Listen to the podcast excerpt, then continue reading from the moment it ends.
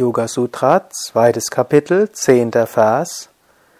Die subtilen Formen der Kleshas können durch das Zurückführen auf ihren Ursprung vermieden werden. Die Kleshas, die Patanjali in den vorigen Versen behandelt hatte, also Avidya, Asmita, Raga, Dvesha, Abhinivesha, sind Ursachen des Leidens. Es gilt, diese Ursachen zu überwinden.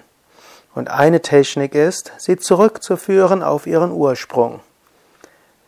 Wenn du zum Beispiel Angst hast, kannst du feststellen, ja, woher kommt die Angst? Und du wirst sehen, da ist irgendein Raga und Dvesha dahinter. Und diese stammen aus Asmita, aus dem Ego und diese aus der Unwissenheit. Letztlich kommt jedes Leid daher, dass wir nicht wissen, ich bin das unsterbliche Selbst, ich bin reines Bewusstsein jenseits von Körper, Denken und Gefühlen. Dann kommt Asmita, Identifikation. Wir identifizieren uns mit Körper, Emotionen, Gedanken und unserer Persönlichkeit und unseren Wünschen. Daraus entsteht Mögen und Nichtmögen. Wir wollen, dass das, womit wir uns identifizieren, irgendwo anerkannt wird. Du willst, dass deine Wünsche erfüllt werden und du hast Angst, dass sie nicht erfüllt werden oder dass das, was du nicht magst, geschieht. So kommen alle Arten von Leiden. Und manchmal hilft es, wenn du erkennst, ja, meine Angst kommt aus einem Mögen. Dieses Mögen oder diese Verhaftung kommt aus einer Identifikation. Die Identifikation kommt aus Unwissenheit. Und dann kannst du dich von allem lösen, denn du weißt, eigentlich bin ich das Selbst. Daher, diese Identifikation hat keine wahre Bedeutung und das daraus resultierende, verhaftende und ablehnende Verhalten und daraus resultieren Angst hat keine wirkliche Grundlage und daher kannst du loslassen.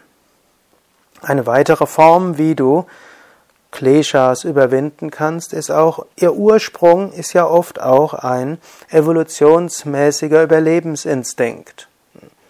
Also Angst vor dem Tod ist ja etwas, was dir hilft, sich klug zu verhalten und schnell zu reagieren. Mögen und Nichtmögen sind ursprünglich Weisen der Natur, wie du gesunde und gute Verhaltensweisen entwickelst. Und in der Mehrheit der Fälle ist das ja durchaus auch richtig.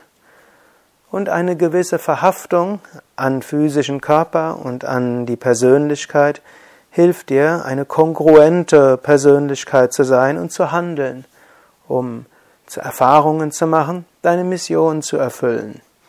Wenn du also erkennst, dass dein Mögen, dein Nichtmögen, deine Ängste, deine Identifikation eigentlich auch auf einer Ebene sinnvoll sind, dann kannst du leichter davon loskommen.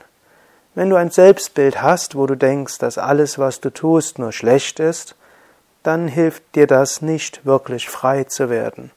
Daher sieh auch in deinen Begrenzungen das Gute und dann lerne über diese Begrenzungen hinauszuwachsen.